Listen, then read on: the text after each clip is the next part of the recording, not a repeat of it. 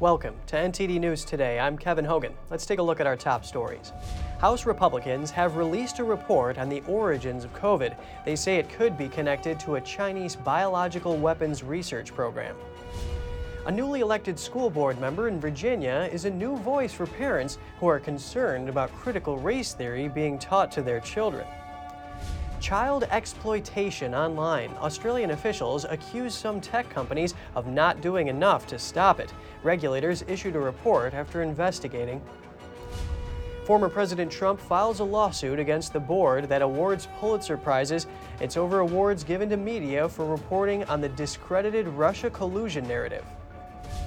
A blow to school choice. Charter schools will still face funding restrictions based on a Senate vote. How is politics playing into this, and what does this mean for public schools? We bring you analysis.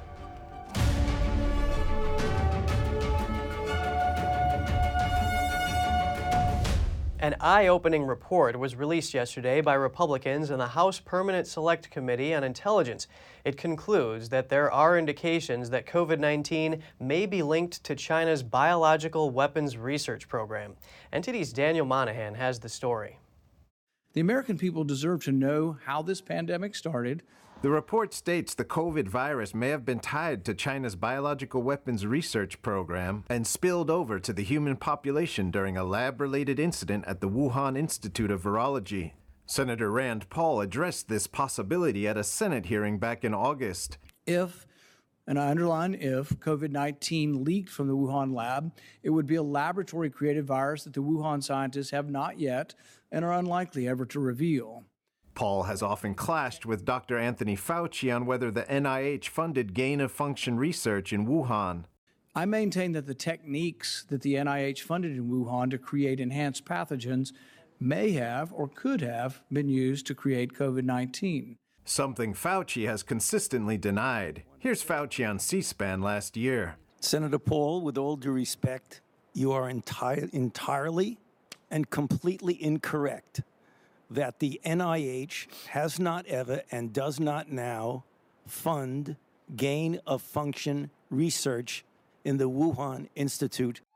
The report also accused American intelligence agencies of misleading the public and downplaying information by suggesting that the virus likely had no bioweapon origins. It stated that the intelligence community withheld key information from the public, information that could have been shared without damaging national security. It said that such omissions likely skewed the public's understanding of key issues and deepened mistrust. The Republicans, with ranking member Representative Mike Turner of Ohio at the helm, stated they would release more information to support their claim when Republicans control the House next year. Daniel Monahan, N T D News. The Ohio Supreme Court has rejected insurance coverage for COVID business losses. It ruled a company's insurance does not cover income loss, even if they took place under a state-enforced lockdown. The court released a six to one opinion that answered a question from the U S District Court for Northern Ohio. That court is considering a lawsuit filed by Neuro Communication Services against Cincinnati Insurance Company.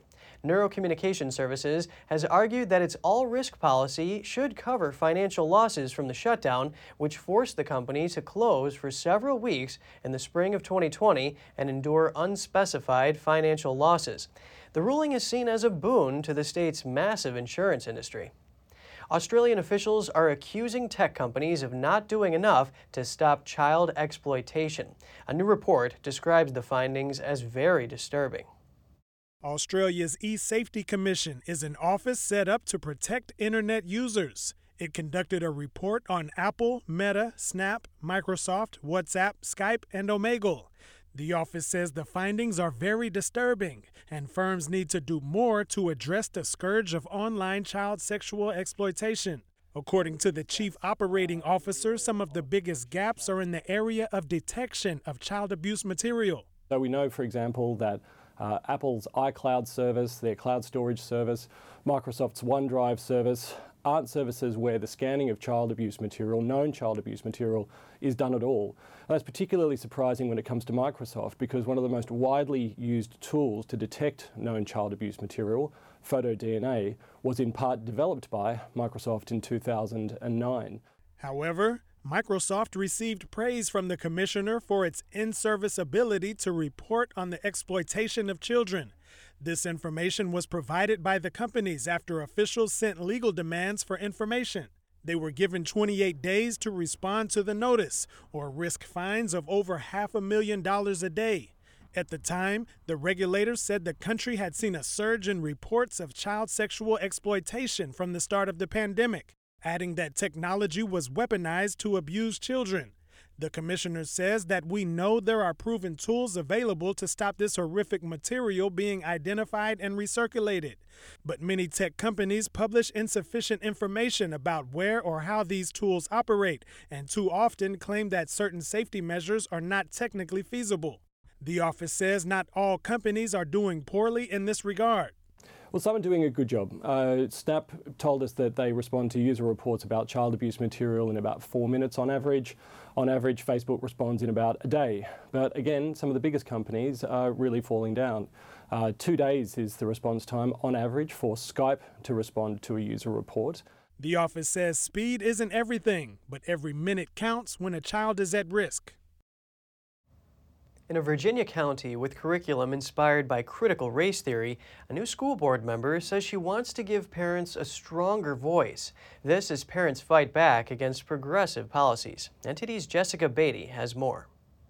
On Wednesday, Tiffany Polifko found out she won a school board seat in the Broad Run District in Loudoun County, Virginia, by just one hundred votes. People warned her she probably wouldn't win because she was a Republican-endorsed candidate in a blue district. I believe Broad Run District needs a school board member who is principled and stands by her values and her morals. But she told the Epoch Times she thought it was the right time to campaign. Shame on you!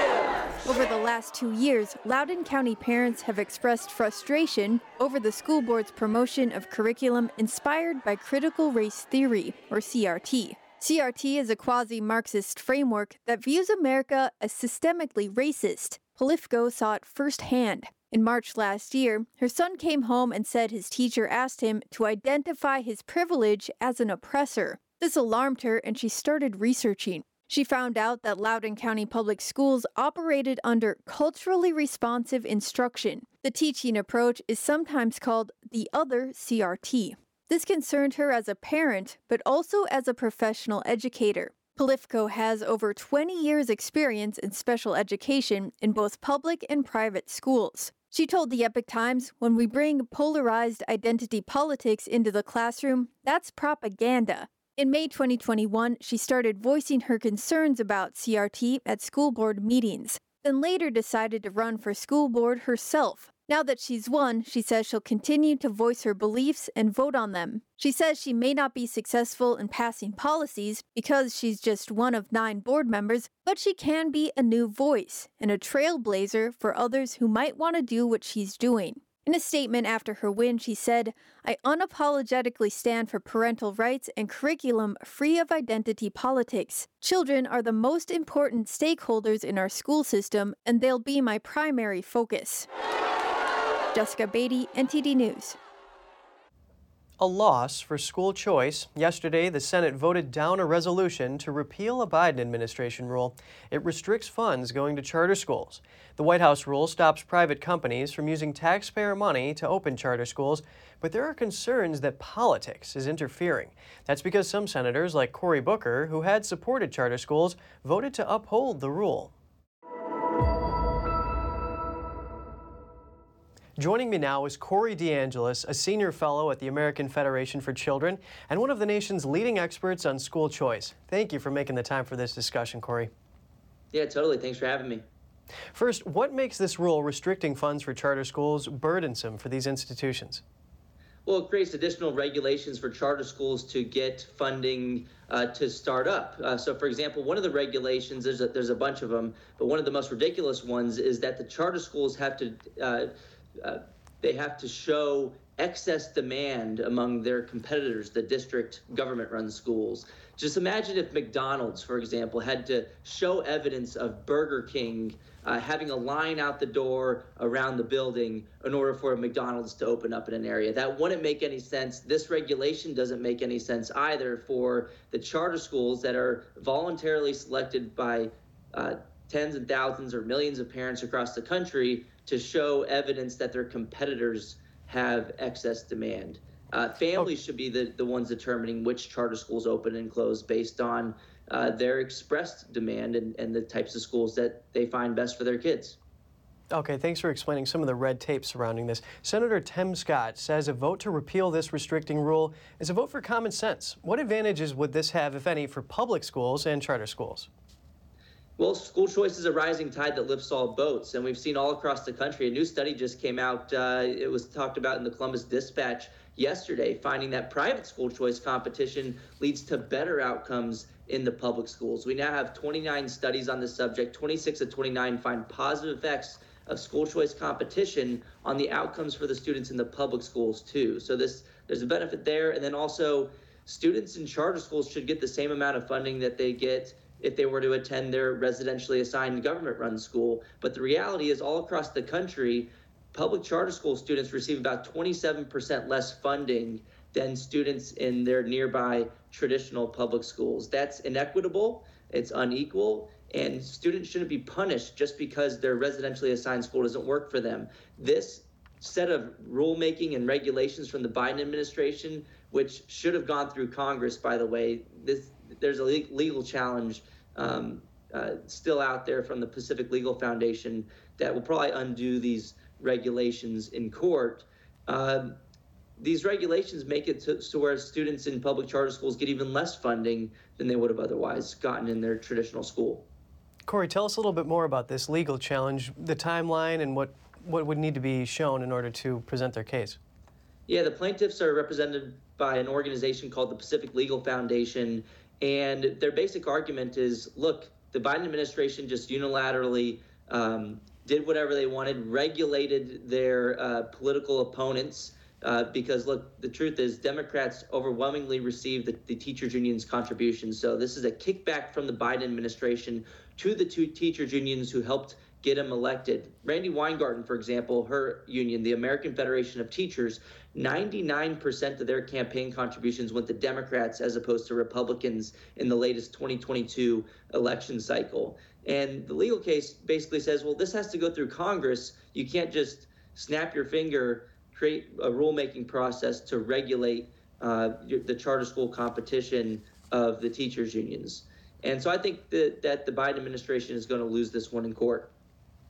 Covered a lot of ground here. You talked about the legal challenge, equality and funding and competition for these schools. Corey DeAngelis, a senior fellow at the American Federation for Children, thank you so much for your time today. Yeah, thank you. Former President Trump files a defamation lawsuit against members of the Pulitzer Prize Board after the board declined to rescind the twenty eighteen National Reporting Prize. The award was presented to the New York Times and the Washington Post for their reporting on allegations of collusion between Trump and Russia. The allegations have since been discredited. The complaint says the basis of the reporting is demonstrably false, and it gave, quote, a large swath of Americans a tremendous misunderstanding of the truth. The Pulitzer Prize Board defended its decision and refused to rescind the awards. The board said two independent reviews determined that, quote, no passages or headlines, contentions, or assertions in any of the winning submissions were discredited by facts that emerged subsequent to the conferral of the prizes. The Justice Department has filed federal charges against an Ohio man for threatening an Arizona state election official. forty-four-year-old Joshua Russell allegedly left voicemails threatening to kill an official in the Arizona Secretary of State's office leading up to the midterm elections. If convicted on all charges, Russell could face more than twenty years in prison. The task force has brought at least six federal cases so far, with arrests in Colorado, Arizona, and Michigan for threats against election workers. The federal government is suing the state of Arizona for creating a temporary wall at its border. In August, Arizona Governor Doug Ducey decided to use shipping containers to fill in gaps along the southern border wall. Since then, the government has been battling with the state to have the containers removed. The government says that the barrier curtails access to border areas and accuses the state of environmental violations during the installation of the shipping containers. In response to the lawsuit, Ducey's office called the government's claims unfounded and inaccurate. The legal spat comes as the Biden administration faces a December deadline to terminate a Trump-era rule that allowed officials to turn away migrants at the U S southern border. A federal judge has set the expiration date for next Wednesday. Officials are now preparing for an influx of people looking to enter the country. Puerto Ricans could move a step closer to a referendum on statehood. The House of Representatives is set to vote on a bill outlining the process. A House committee approved the Puerto Rico Status Act on Wednesday, paving the way for the full House vote. The legislation lays out the terms of a direct vote, as well as three potential self-governing statuses: independence, full U S statehood, or sovereignty with free association with the United States. That last option is what's in place in Micronesia, Palau, and the Marshall Islands. Puerto Rico has about three point three million people. It became a U S territory in eighteen ninety-eight. Activists have campaigned for greater self-determination, including statehood, for decades. Opinion polls of Puerto Ricans are generally split. And still to come, commercial fishing boats try to comply with new laws aimed at protecting fish stocks, but some fishermen are getting caught up in questionable cases. And with travel unpredictability at an all-time high, we talked to an expert about the best way to prepare for a flight. More in just a moment here on N T D News Today.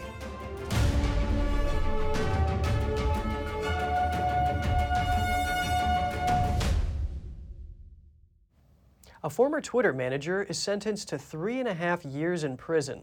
He's convicted of spying for Saudi Arabia by sharing user data and potentially exposing users to persecution. The case centered around Ahmad Abuamo's efforts to look up information on two Twitter users, a forty-two thousand dollars watch he received from a Saudi official, and two one hundred thousand dollars wire transfers. Abuamo oversaw Twitter's relationships with journalists and celebrities in the Middle East and North Africa. Prosecutors said he conveyed sensitive information from the company's systems to help Saudi officials identify and locate Twitter users of interest, potentially exposing them to persecution. Abuamo's attorneys said that while he was at Twitter, his family was struggling. The attorneys also said his actions paled in comparison to those of another former employee who was accused of accessing thousands of Twitter accounts on behalf of Saudi Arabia. Elon Musk says a car carrying his two-year-old son X encountered a, quote, crazy stalker in L A. He says the stalker blocked the car from moving and climbed on the hood. He also shared this video asking if anyone recognized the person or the car. I'm not. Yeah, What's pretty sure. Name? Got you. What's her name?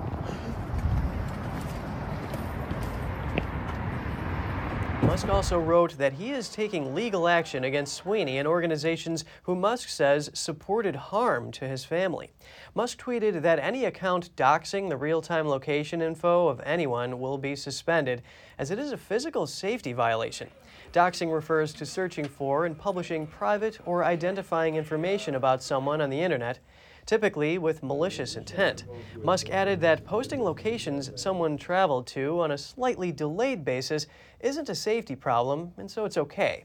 Meanwhile, Twitter has suspended an account that tracked the location of Musk's private jet.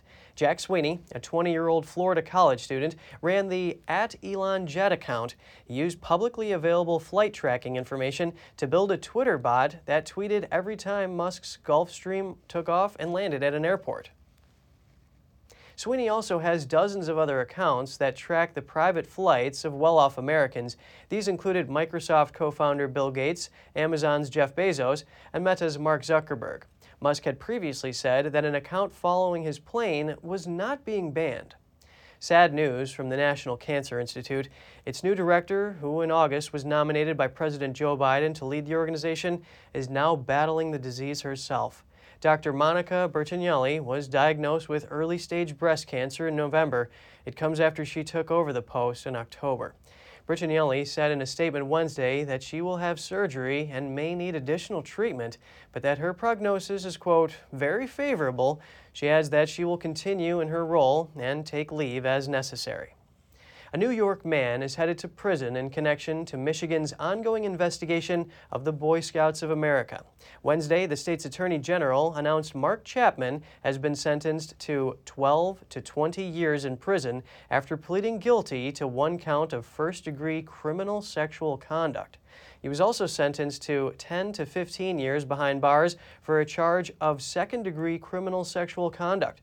It's the first prison sentence in the case. Officials say Chapman abused two minors for years while he was involved with the Boy Scouts of America. His sentencing was part of a plea agreement where Chapman also agreed to register as a sex offender for the rest of his life. A Maine-based startup is helping boats comply with new laws to protect fish stocks. The company is one of several trying to capitalize on the demand for sustainably caught seafood. N T D's Andrew Thomas has more on the controversial regulations. Fisherman Al Catone hopes boat cams can help preserve the world's fish. The Massachusetts captain had his boat outfitted with several cameras earlier this year. So it's in, in a way it's a policeman. You know, they want they want to have an accurate count of every single groundfish that's coming aboard, and every un, you know anything that's undersized going overboard. On the other end of the cameras, Mark Hager watches crew members hauling the day's catch aboard. One of the biggest things is we have the ability to rewind. Um, as an observer, I could think back and think, was that a, a spiny dogfish or not? But uh, as a video reviewer, you're able to click rewind, go back, and actually. Um, even contact a coworker and ask them to help you out, make sure you have the species identification right. Today, thirty-five percent of commercial stocks are overfished. According to the U S International Trade Commission, an estimated eleven percent of U S seafood imports come from illegal, unreported, and unregulated fishing. Scientists want reliable data on tens of thousands of fishing vessels, but commercial fishermen still view cameras warily. Just ask Scott Taylor. Noah used the videos to bring civil charges against him last year. He says it was an accident. And in our case, we employed gear that was legally deployed um, within the open area. The the gear crossed the the Bahama E E Z um, about one hundred ninety miles north of the Bahamas. The result was a hefty three hundred thousand dollars fine that almost bankrupted Taylor's business. The fallout has also frightened scores of other fishermen. This is our own government imposing a fine on us for an incursion that, that nobody else was even aware of other than our own agency. Some scientists fear that initiatives like these could backfire. America's fishermen already face a burden of regulations. As a result, more fishing could move overseas, further out of view of conservationists and consumers. Andrew Thomas, N T D News. You can pack, you can prep, you can arrive at the airport five hours early, but sometimes what you don't know cancels your flight. Even the most seasoned travelers can be stymied by weather woes, airline chaos, or illness, and if you've stayed home for the last two years, you may be in for a bit of a shock when you hit the airport. So what can you do to prepare and protect your travel plans? Here are a few tips from the experts on how you can return home for the holidays without the hassle. You may be dreaming of a white Christmas, but for the millions of Americans taking to the skies this holiday season, snow in the forecast could turn that dream into a nightmare. Weather changes everything, so that's really going to be the, the killer. Experts say a little preparation can go a long way. Clint Henderson, managing editor of The Points Guy, says knowledge is power when hitting the friendly skies. Know what other airlines fly the route that you want to fly. If things go sideways, you're able to rebook yourself. He recommends downloading the airline's app and following them on social media to get the latest updates on any delays, cancellations, or system meltdowns that can cripple air traffic. And avoid potential catastrophe by booking direct flights, plan for a hotel stay if you get stranded, and keep a flexible itinerary. If your plans do go awry, be your own best advocate. If your flight gets canceled, you really want to be the first one who gets a hold of customer service to get rebooked on one of those few seats that are still available. Airlines, too, may be more prepared for the holiday travel rush after last year's Christmas time COVID surge saw airlines crushed with staff shortages. They are staffed somewhat better. They have reduced flights. So there's there's more give in the system. There's less likely to be a domino effect. And to avoid additional angst at the airport, be sure to arrive early, avoid checking your bags, and take advantage of programs like T S A PreCheck or Clear to get through security with a little less stress. Many American jobs are taxing, but some more so than others, and that could play a factor in everyday life. According to the Department of Labor's Occupational Information Network, urologists have the most stressful job in the nation. Film and video editors have the second most stressful job, followed in third place by anesthesiologist assistants. Others in the top ten include acute care nurses, judges, and retail supervisors. The findings are based on nearly nine hundred jobs in the U S. A report by Mental Health America titled Mind the Workplace twenty twenty-two says most people will spend at least one-third of their lives at work, and eighty percent of those polled say work-related tensions play a factor with personal relationships. And coming up, Congress is examining the human rights situation in China. House Speaker Nancy Pelosi says China's violations have only increased since it joined the W T O. And China has removed six officials from a British embassy. That's after a violent beating outside the Manchester consulate in October. We'll have the details soon when we return.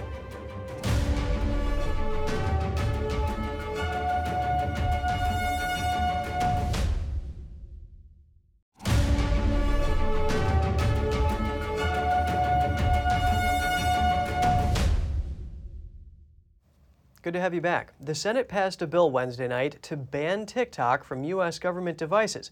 Republican Josh Hawley of Missouri sponsored the No TikTok on Government Devices Act, which passed by unanimous consent. While the short-form video app has more than one billion users worldwide, there are fears the Chinese regime could misuse customers' data. Since the Trump administration threatened to ban the app over national security concerns in twenty twenty, a number of states have cracked down on its use. While the Senate has taken action, a companion bill that was introduced in the House last year is currently stuck in committee. ByteDance is the Chinese company that owns TikTok. Representatives did not immediately respond to a request for comment. A meeting of the Congressional Executive Commission on China, or the C E C C, looked at the human rights situation in China over the past twenty years. House Speaker Nancy Pelosi commented, saying, "In the two decades since Beijing joined the World Trade Organization, human rights in China have taken a dramatic downturn." As we all know, the commission was established as the People's Republic of China acceded to the World Trade Organization. In two thousand, I took to the House floor to urge my colleagues to block China from the W T O, arguing that we should not put deals ahead of ideals. Because as the world's strongest economy, America has a moral duty to link our trade relations with human rights. I just told you how casual and cavalier the Chinese were about obeying the rules of the W T O. Pelosi pointed to Beijing's failure to comply with the norms of the W T O, warning that the world should no longer sit idly by. She also called out Washington for giving Beijing a blank check, leading big business to prosper at the cost of small companies and American workers. And she urged the world to stop putting business before ideas and delinking human rights from trade. She cited Hong Kong, Taiwan, Tibet, and Xinjiang as examples of China's suppression of human rights. Pelosi is stepping down as Speaker of the House, but in her last address at a C E C C hearing as the leader of the Democratic caucus, she said she'll continue to speak out for human rights in China. Beijing has dropped six officials from their posts in Britain following the violence outside the Manchester consulate in October. U K Foreign Minister James Cleverly said this includes the Consul General. In mid-October, dozens of Hong Kongers demonstrated outside the Chinese consulate in Manchester. Their banners and signs decried the ruling Chinese Communist Party and its leader, Xi Jinping. Footage shows one protester appearing to be pulled into the Chinese consulate grounds and beaten. The man later recounted his injuries at a press conference. The protest took place on the first day of the latest C C P Congress when Xi secured a third term as the party leader. The incident sent shockwaves through British politics and society, with members of parliament demanding that the government expel the Chinese diplomats involved. The Consul General, however, publicly admitted his violent tactics against the Hong Kongers, insisting that it was his duty as a diplomat.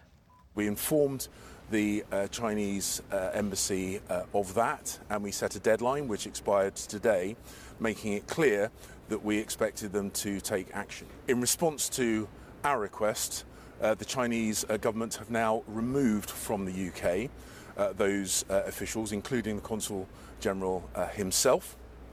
cleverly added that Manchester police had demanded the six officials waive their diplomatic immunity so they could face interrogation.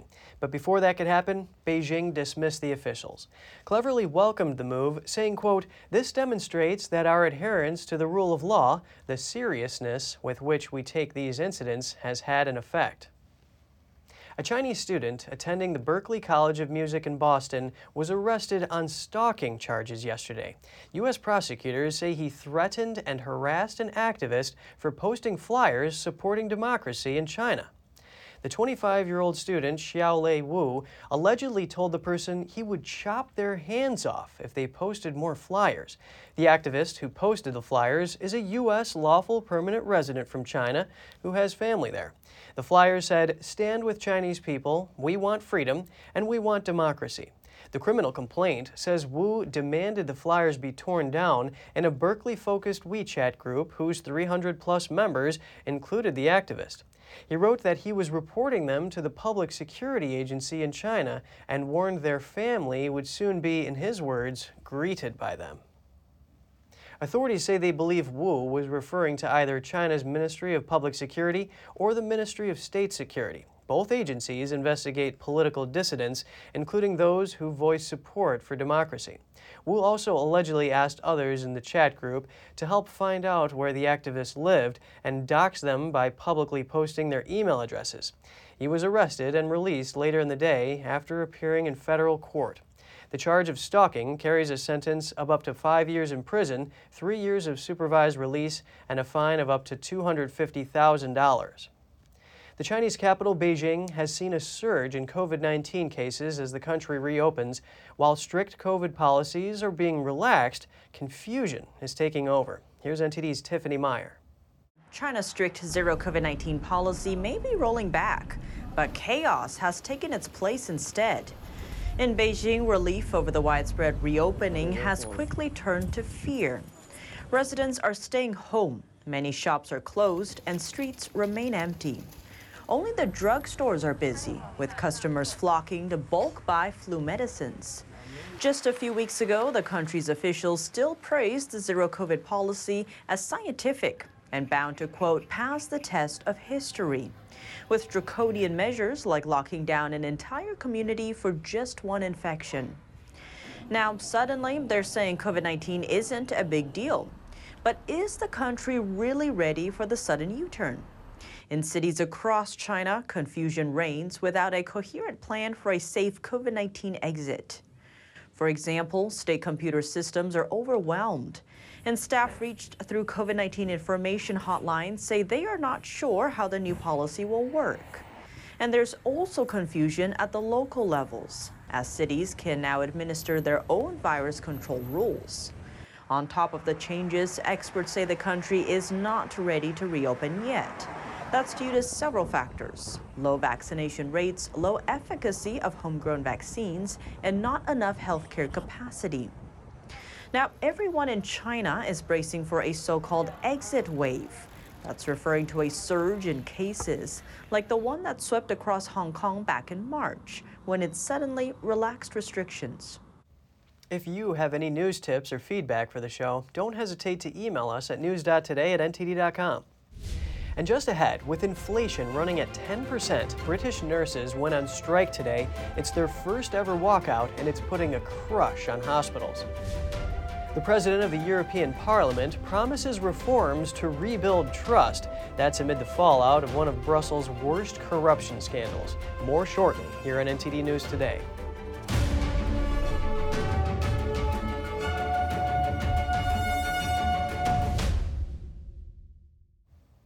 National Health Service nurses in Britain staged their first ever national walkout today. The strike is a bitter dispute over pay with the government, and it ramps up pressure on already stretched hospitals at one of the busiest times of the year. An estimated one hundred thousand nurses will strike at seventy-six hospitals and health centers. That will result in the canceling of seventy thousand appointments, procedures, and surgeries in Britain's state-funded N H S.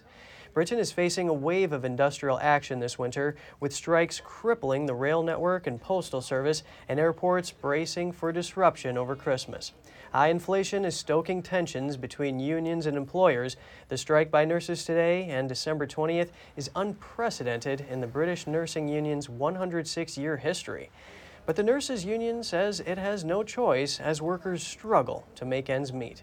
Nurses want a nineteen percent pay raise. However, the government has refused to discuss pay. The European Union has spent the past few days reeling from one of the worst scandals to hit Brussels in decades. Four people were arrested in connection with an ongoing corruption probe. It involves alleged payments and gifts from Qatar to members of the European Parliament, or M E Ps, and their staff. The most prominent of those arrested is Greek M E P Eva Kaili. Both Qatar and Kaili have denied any wrongdoing. Speaking earlier today, European Parliament President Roberta Metsola sent a strong message on the work that needs to be done to rebuild trust. First of all, of course, these criminal proceedings involving the Parliament are damaging. They are damaging for democracy, for Europe, and for everything that we stand for. Trust that has taken years to build, but only moments to destroy, will need to be rebuilt, and this work starts now. Metsola said Parliament would look into non-government organizations listed on its transparency register. She said it had already struck off with No Peace Without Justice, a campaign group whose Secretary General is one of the three others also charged with corruption and money laundering in the case. No Peace Without Justice said its Secretary General suspended himself from his role to safeguard the organization and that the group trusted the investigation would show he acted correctly. The Russian military has loaded a Yars ballistic missile into a silo launcher in the Kaluga region. It's regarded as further sign of the importance it attaches to its strategic nuclear deterrent. The Ministry of Defense released video to mark the event just ahead of Russia's Day of Strategic Missile Forces. It said that an intercontinental ballistic missile of the Yars complex was loaded into a silo launcher in the Kaluga region. Russian Commander Alexei Sokolov said the importance of the operation lies in the fact that the missile will be on combat duty as planned. And Russia will receive another sample of nuclear missile weapons, which will allow the country to solve any tasks at the strategic level. A routine spacewalk by two astronauts aboard the International Space Station was called off.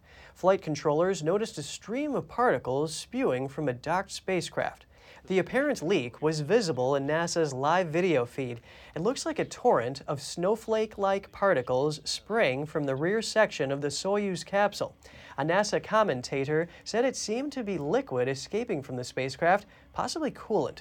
The leak began about eight thirty p m Eastern Time on Wednesday. NASA said none of the space station crew are in danger. The two astronauts planning to go out were Russian. An official for Russia's mission control operations near Moscow communicated to the two cosmonauts in a radio transmission. He said their spacewalk was canceled while engineers worked to determine the nature and origin of the leak. The Soyuz craft arrived at the space station in September. The spacewalk was already postponed once before in late November because of faulty cooling pumps in the cosmonauts' spacesuits. Turning to news from Peru, the country is now in a nationwide state of emergency after a week of fiery protests that left at least eight dead. The special emergency powers mean the police can limit the right to assembly. The protests began when former President Pedro Castillo was impeached on December seventh. Castillo was arrested after illegally trying to dissolve the nation's Congress. Castillo's former vice president was sworn into office after his removal, and her presidency has divided other Latin American leaders. Social media video showed protesters burning an image of her and shouting demeaning language in the streets of Peru's capital. The political upheaval has sparked angry and sometimes violent protests around the country, especially in the rural and mining regions. Protesters have blockaded highways, set fires to buildings, and invaded airports. Authorities said eight people, mostly teenagers, have died in clashes with police. And coming up, Christmas shopping is in full swing in Sydney, Australia. Shoppers are enthusiastic in the spirit of giving despite rising inflation. And motorcycle groups are breaking depression for Australia's military veterans. The members help each other find resources for life after the military. Stay tuned for more on that when we return.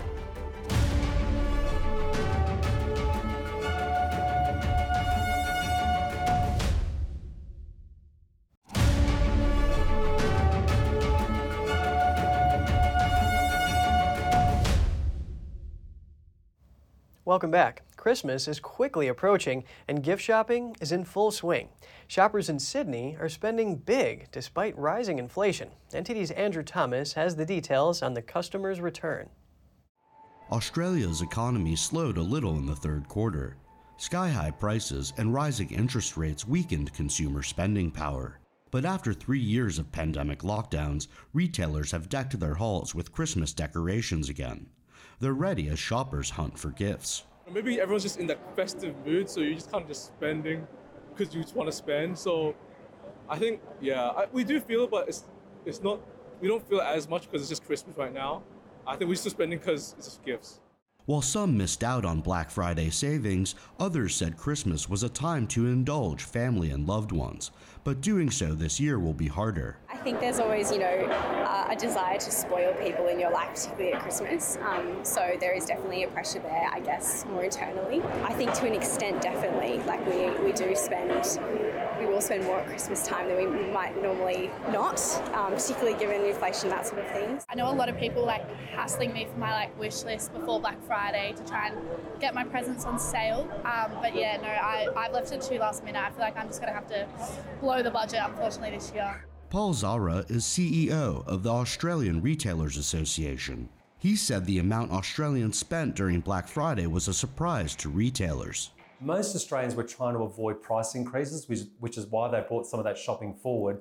But equally, uh, retailers went out and and made sure they had the best deals on offer, which really encouraged spending. It also meant consumers were able to shop and have their products secured and delivered prior to Christmas. Sarah added that the Black Friday sales in Australia gained momentum through the pandemic. He also said consumer Christmas spending will hit record levels this year. Andrew Thomas, N T D News. Australia's military veterans are turning to motorcycle groups to break depression. The groups give the veterans a vital support network. N T D's Andrew Thomas has more on the riding therapy. This motorbike group from Canberra consists of military veterans, active duty, and their families. A lot of them have been through the same good times and same bad times, whatever it is for them, but they, they can just come along and talk about it. To be able to connect with people who have had the same experiences, it just makes you feel like you have an avenue and you have support. There are just over twenty members in the Australian Capital Territory, but they're part of a brotherhood that spans the country. All ride to support each other.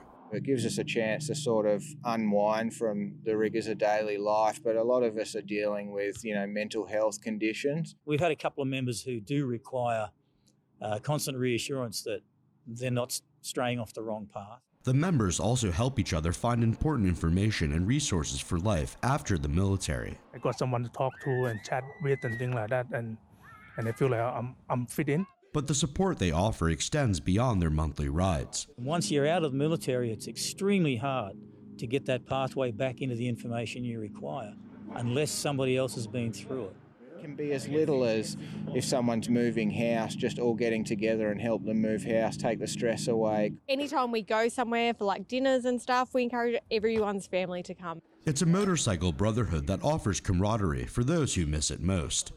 Andrew Thomas, N T D News.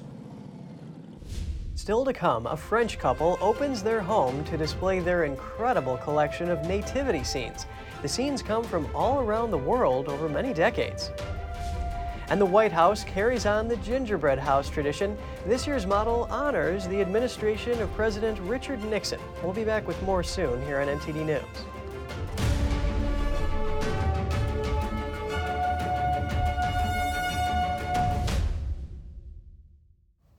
Apparently, the City of Light is still très chic. For the second time in as many years, Paris is the winner of the Top one hundred City Destinations Index. That's according to U K-based market research company Euromonitor. Their report calls France's capital city, quote, the world's best performing destination because of its attractiveness and tourism infrastructure. Of course, having the Eiffel Tower and French bread doesn't hurt either. Dubai came in the runner-up spot, followed by Amsterdam, Madrid, and Rome. New York City was the only U S location in the top ten, and it came in at that spot, just behind number nine, Barcelona. Over the last thirty years, a French couple has collected nearly one thousand nativity scenes from over sixty countries. Every three years, they open their homes for visitors to view their collection. Let's take a look. In a northern French town near Lille, a couple has transformed their basement into a small museum of nativity scenes. They have amassed a collection of nine hundred twenty-two pieces from sixty-eight countries. This really allows us to discover the world through nativity scenes. Their collection started when husband Jean-Pierre was gifted Véronique, a traditional nativity scene three decades ago. From there, the collection's pieces multiplied and now features nativity scenes of all shapes and sizes. Some are made with ostrich eggs, chocolate, banana leaves, corn husks, and even face masks. Jean-Pierre said they began to exhibit their collection ten years ago. We started this exhibit because in the past we were displaying them at home privately, and our friends told us, why not put up an exhibit to share with other people? We thought about it and said, why not? Many of the nativity scenes they have acquired during their travels around the world, but some were handmade by the couple and their family. My favourite nativity scene is this one, which has more of a sentimental value. It's our family's own nativity scene. We bought it with our children and my in-laws throughout several years. For Jean-Pierre, his favourite is one made with gingerbread and sugar, bought from a Christmas market.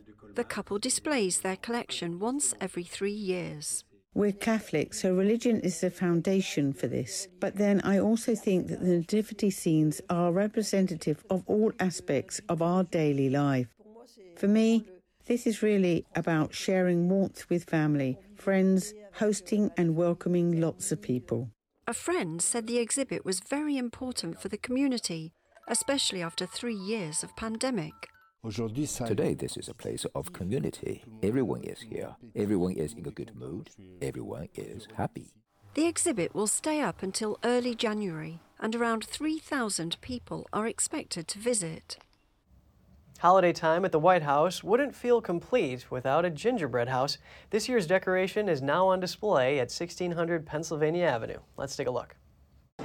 The gingerbread tradition continues to spice up the holiday spirit at the White House. Displayed in the state dining room, a gingerbread mansion this year honors the administration of President Richard Nixon. Well, the history of gingerbread in the White House begins generations ago when there were sweets and other gingerbread elements. But the beginnings of an actual gingerbread house were in nineteen sixty-nine with Missus Nixon and the then uh, pastry chef who was German. And so it was a custom in Germany to have the gingerbread made in an A-frame. And that's what the first few looked like. Since then, White House pastry chefs have been making replicas of the executive mansion. The twenty twenty-two model shows the north and south fronts of the White House decorated with white piping, red and white candies, gumdrops, and candy canes. Despite the scent of gingerbread, this three hundred pound creation isn't edible. Every year since nineteen eighty-one, when First Lady Nancy Reagan gave approval, the White House Historical Association has designed an ornament honoring a president or a key White House anniversary. And that is the theme of our ornament this year, and you can see it here, this beautiful gingerbread-looking White House with the north portico. And then if you can see on the reverse of the ornament, the south portico as well. The association is working its way through all forty-six presidents. Next year, the ornament will honor President Gerald Ford. And not just the White House, Norwegians are also celebrating Christmas with gingerbread. Let's take a look at the world's largest gingerbread town. People and angels, reindeer and bells, houses and castles, gingerbread comes in all shapes and forms in this mini town. Since nineteen ninety-one, thousands of children and volunteers have gathered in Bergen to build the little city. The landscape features everything from local landmarks to trains, cars, boats, and international icons.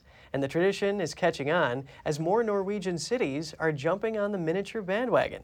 Organizers in Bergen say profits from the display are will go to a relief agency that serves underprivileged children. An annual tradition at the University of Illinois has reached a milestone just before its final day.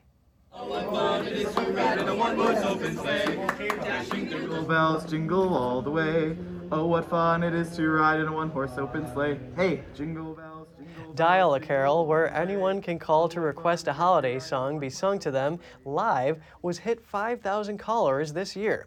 The carolers say they get callers from all over the world. The volunteers are mostly students who dedicate part of their finals week study time to sing, all in the name of spreading joy and kindness. Dial a Carol has been going since nineteen sixty, making it the longest-running tradition in the University of Illinois' Housing Department.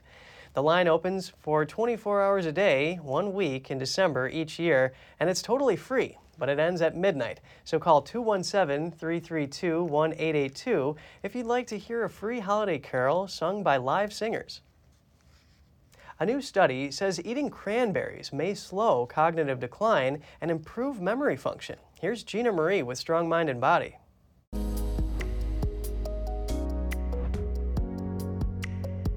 Eating a variety of fruits and vegetables does wonders for our health. According to a new study from a university in the U K, cranberries are worthy of your attention. These humble berries aren't just for Thanksgiving.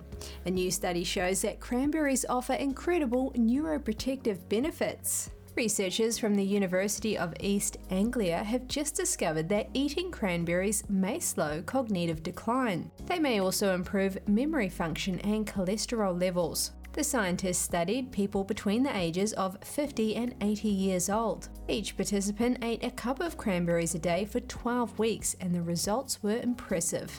Adding a cup of cranberries to your daily diet can prevent many diseases. Cranberries are rated highly as a preventative measure against cognitive decline. That's because the berry is chock full of anthocyanins and proanthocyanidins. That's what gives the fruit its dark red color. Plus, each cranberry is full of antioxidants, has anti-inflammatory properties, and is full of micronutrients. These vital nutrients go a long way in protecting brain health and cognitive function. How to improve cholesterol levels through cranberry consumption was also looked at. Researchers found that the L D L went down significantly after consuming cranberries daily. Fresh cranberries are challenging to find year-round, but cranberry supplements are widely available. You can find them anywhere vitamins are sold. In conclusion, cranberries can definitely help keep your brain healthy as you age. This makes them a worthy addition to your diet. That's all for today's program. We're really glad to have you with us. Please send us an email if you'd like to tell us something. We're going to put it on screen. For podcasters, that's news dot today at N T D dot com. I'm Kevin Hogan, N T D News, New York City.